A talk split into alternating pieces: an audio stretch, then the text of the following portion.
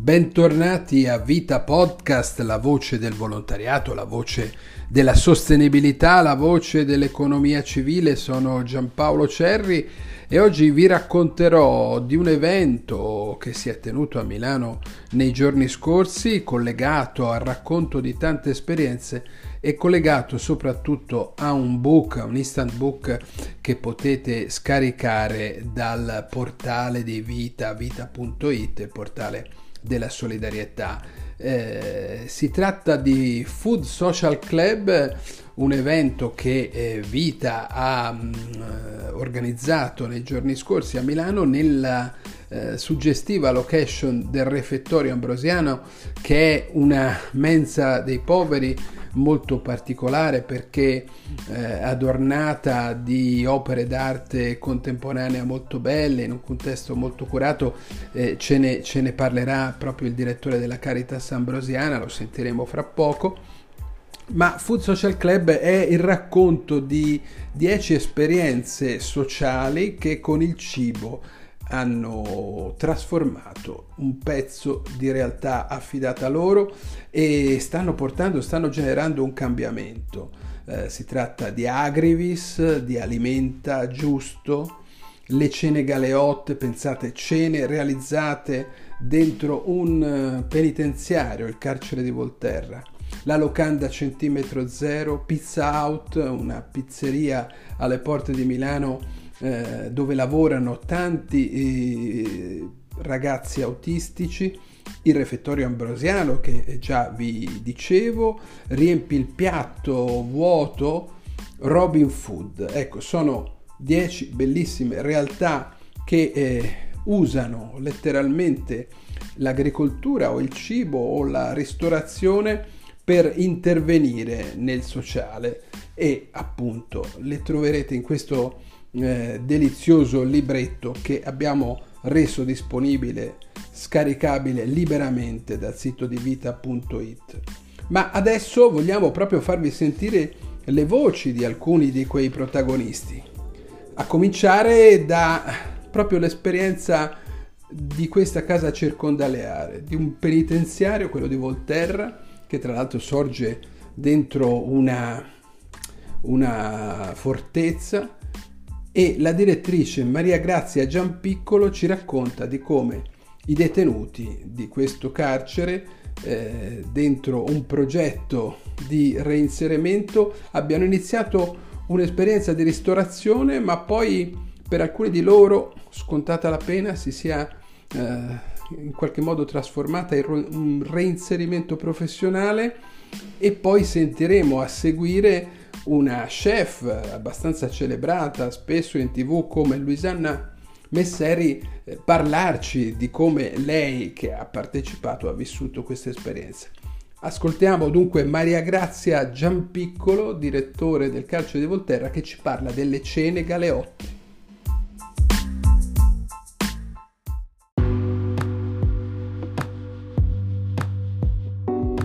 Beh, il progetto delle Scene Galeotto è un progetto che appunto va avanti da 16 anni, ha portato a degli obiettivi straordinari, più di 40 dei nostri ragazzi assunti sul territorio, eh, più di 200.000 euro raccolti per i progetti della Fondazione Il Cuore si scioglie e circa 20.000 persone venute in istituto per partecipare a queste serate, per cui è stato sicuramente un progetto di crescita importante per noi ma anche per il territorio e per tutte le persone che vengono a partecipare a questi nostre, a questi nostri eventi. Diciamo che Volterra aveva già questa vocazione di apertura, chiaramente così si è consolidata non poco.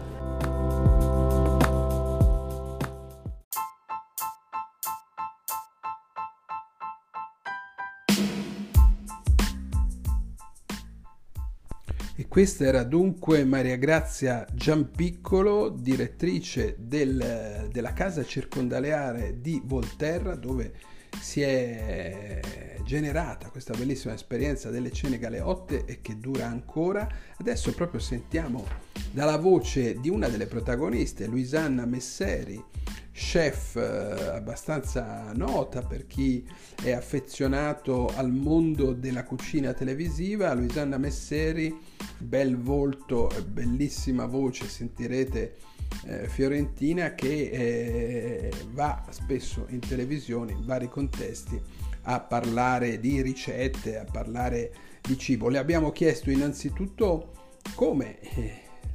il, la tavola, il buon cibo possano diventare una leva sociale e poi di raccontarci che cosa ha vissuto in questa esperienza con i detenuti del carcere di Volterra. Luisanna Messeri, ascoltiamola.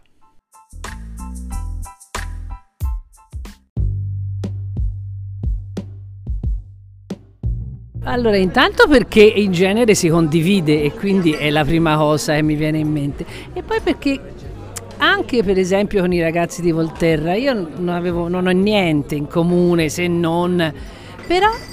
parlare di cucina, parlare di cibo, parlare di ingredienti, parlare di tecniche diventa un, un, si può dire, un vocabolario comune e ci si capisce e attraverso quello si può arrivare a, ecco, anche a passare dei valori. Eh, in pratica cucinare per loro dovrebbe diventare no, il, il, lo stesso metro di cucinare la propria vita, mettendo le cose buone sul fuoco,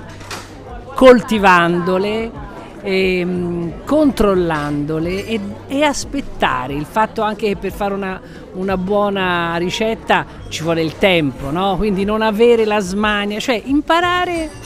imparare a vivere in, in maniera, voglio dire, positiva, cosa che ai ragazzi reclusi un po' manca questo, no? Perché hanno tutti chiaramente hanno una smania di uscire, giustamente di uscire, però se, se si riesce a passargli il fatto che comunque per ritornare, per ricominciare, perché la loro è ricominciare una nuova vita, devono lavorarci e quindi devono rimettere sul fuoco tante cose. Che piatti ha insegnato ai giovani detenuti di Volterra? Siccome erano quasi tutti o stranieri o comunque del sud, allora io ho fatto una cucina puramente toscana, siamo a Volterra nel cuore della Toscana e quindi io ne ho fatte diverse di cene e abbiamo fatto l'ultima per esempio era estate, eh, a Gorgona ci sono gli allevamenti no, di, di orate e di spigole, quindi ho utilizzato questo questo materiale e abbiamo fatto un, un secondo piatto bello un, con eh, delle melanzane e delle zucchine grigliate intervallate da questi filetti di, di, pesce che loro hanno pulito 200 spigole squamate e pulite. Non hanno, eh, non hanno fatto pe come si dice da noi sono stati lì anzi c'era quasi la voglia di dire ora tocca a me ora tocca a me quindi è, è bello partecipare a queste cose perché la voglia di far bene ecco io in questi ragazzi l'ho trovata voglia di far bella figura Fuori, se ci pensi, nella realtà ormai nessuno può più fare bella figura, tutti arraffano. Questi eh, sembra un paradosso, però questi invece vogliono fare bella figura, vogliono far vedere che sono altro rispetto a quello che erano quando sono entrati dentro al carcere.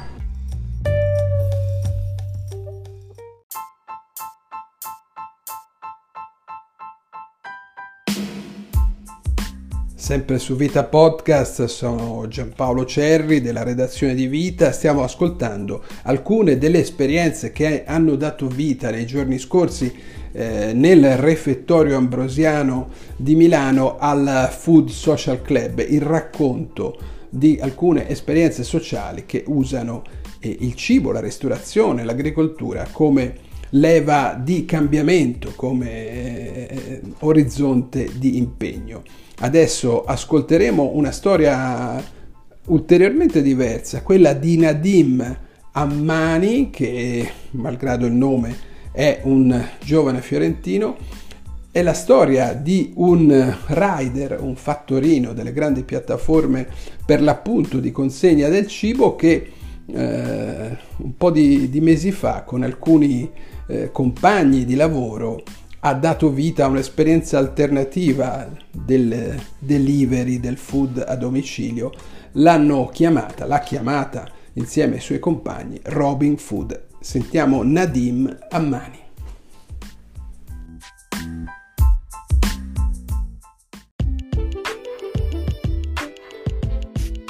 Sì, nasce proprio così perché sia io che i miei colleghi, eh, che siamo stati rider per molto tempo per le altre piattaforme, abbiamo visto che diciamo, non era possibile continuare a lavorare in questa maniera in quanto eh, non, venivano, mh, tutela- non veniva tutelato il nostro lavoro e troppi cambiamenti c'erano in continuazione, poche volte in meglio, il più delle volte in peggio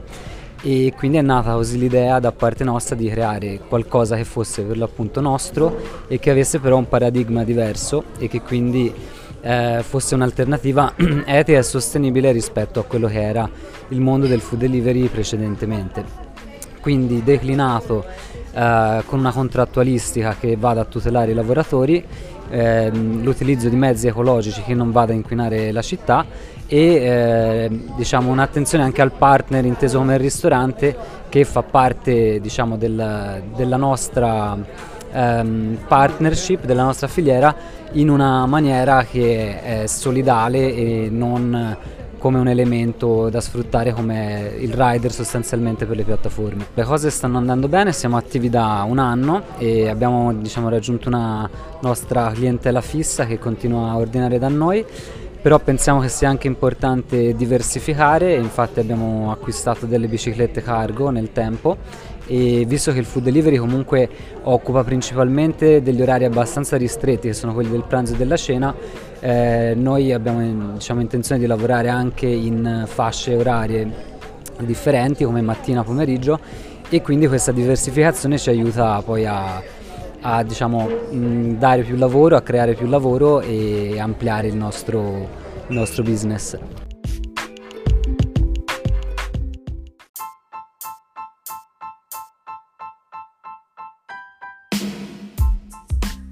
Refettorio ambrosiano c'era anche Alimenta. Alimenta è una realtà della ristorazione di origine sociale e, e, di prassi sociale perché appunto è un momento di inclusione anche lavorativa di soggetti svantaggiati ma non solo nasce dal Consorzio Sale della Terra quindi una realtà di opere sociali eh, è eh, quella di Milano eh, recentemente aperta è la terza insegna di Alimenta Caffè le altre due sono nate a Benevento e a Lecce. Ascoltiamo la direttrice del,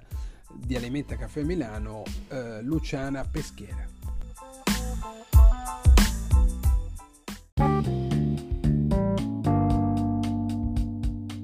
Allora, Alimenta apre a Milano a settembre del, di quest'anno, del 2022, e mh, è proprio un esperimento che abbiamo voluto trasportare in questa città per far provare il nostro prodotto, per promuovere un concetto di welcome social food all'interno di un piccolo spazio molto accogliente dove si possono trovare dei prodotti di, mm, eh, della nostra rete di economia e anche un buon caffè in una caffetteria specialty coffee con panini gourmet e altri prodotti molto gustosi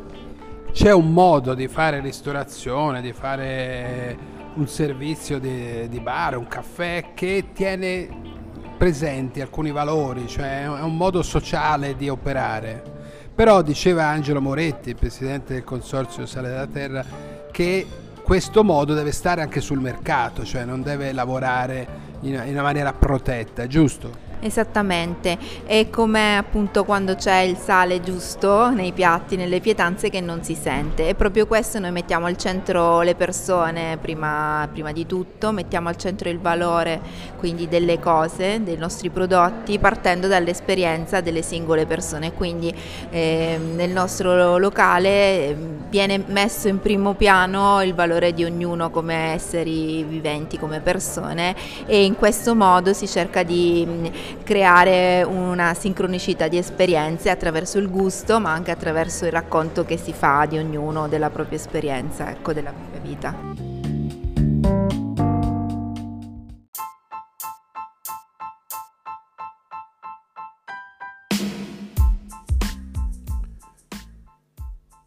E al refettorio ambrosiano c'era anche Maria Chiara Gadda, deputato di Italia Viva, che nella scorsa legislatura ha associato il proprio nome a una legge importante per il cibo e per il sociale, la legge antispreco. L'abbiamo sentita. Maria Chiara Gadda.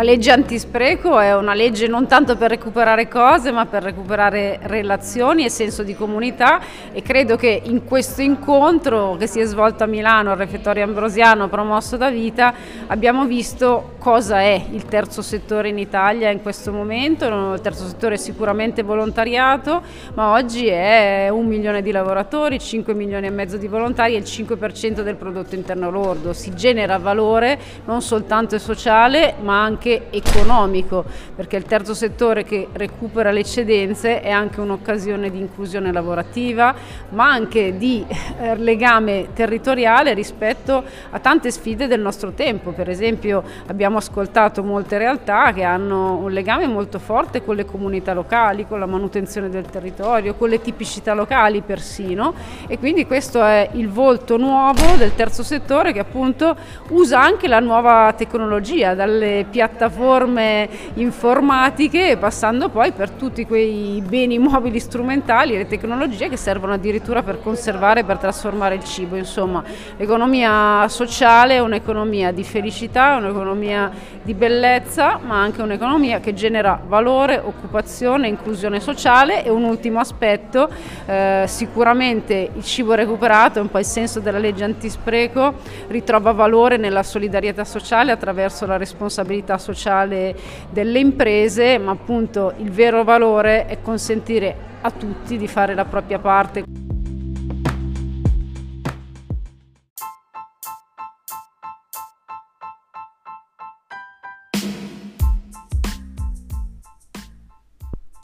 E adesso al microfono di Vita Podcast c'è un po' il padrone di casa perché Luciano Gualzetti, direttore della Caritas Ambrosiana, eh, è, se vogliamo, il titolare, fra virgolette, del, eh, del refettorio ambrosiano. Questa straordinaria struttura nata con l'Expo del 2015, l'Expo, ricordiamo, dedicato eh, all'agricoltura e all'alimentazione, voluta dalla, dalla, Chiesa ambrosiana, appunto, che si presenta davvero come una mensa per gli ultimi, per gli svantaggiati, ma mh, di un contesto molto particolare, innanzitutto per la cura e la bellezza in cui le persone vengono accolte e si risponde ai loro bisogni. Ascoltiamo Luciano Gualzetti, direttore della Caritas Ambrosiana.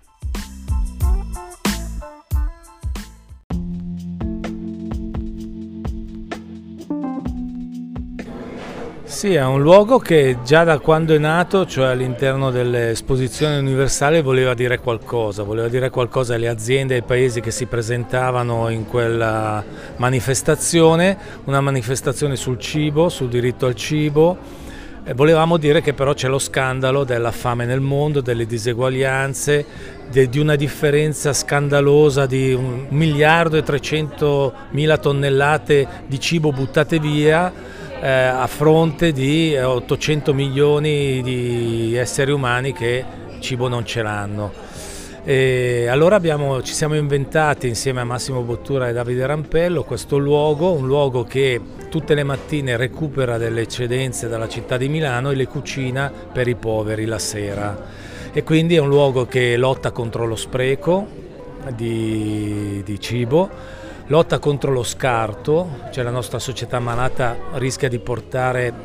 di, di produrre degli scarti umani, cioè di persone che non hanno dignità e non riescono ad arrivare alla fine del mese o addirittura non hanno un tetto, non hanno il cibo, eccetera. E poi lo abbiamo fatto certamente con il recupero delle eccedenze, ma offrendo un luogo bello. Quindi il, la caratteristica del refettorio è che è pieno di opere d'arte, i tavoli, gli arredi, le opere d'arte vere e proprie di Enzo Cucchi, Gaetano Pesce, Mimmo Paladino, Nannucci, Carlo Benvenuto, che danno una, un taglio e uno stile del, al, al luogo che dà valore alle persone che si siedono la sera, ma non solo i poveri, anche gli, gli abitanti del quartiere che, che, vengono qui e fanno tante iniziative culturali e quindi è un luogo che nutre non solo la pancia ma nutre anche lo spirito, rallegra la vita come il cardinale a scuola voleva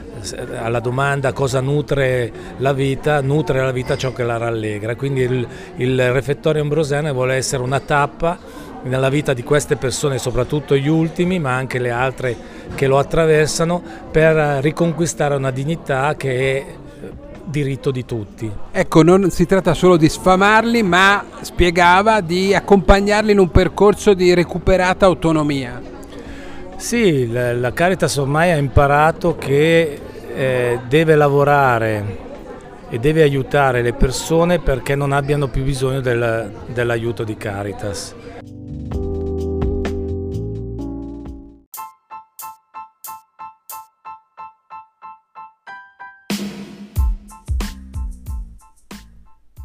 Termina qui questa puntata di Vita Podcast, la voce del volontariato, la voce della sostenibilità, la voce dell'economia civile, davvero il racconto, quello di oggi, quello di Food Social Club, il racconto di tante esperienze che eh, coltivando la terra, che lavorando i prodotti della terra, cucinando, facendo ristorazione, davvero introducono nel panorama italiano del nostro paese un, un elemento di, di bellissimo cambiamento. Abbiamo ascoltato alcune esperienze, ma vi ricordo che su vita.it, il portale della solidarietà, potete scaricare gratuitamente questo libretto Food Social Club. Basta registrarsi nella pagina abbonamenti e sarete condotti in pochi clic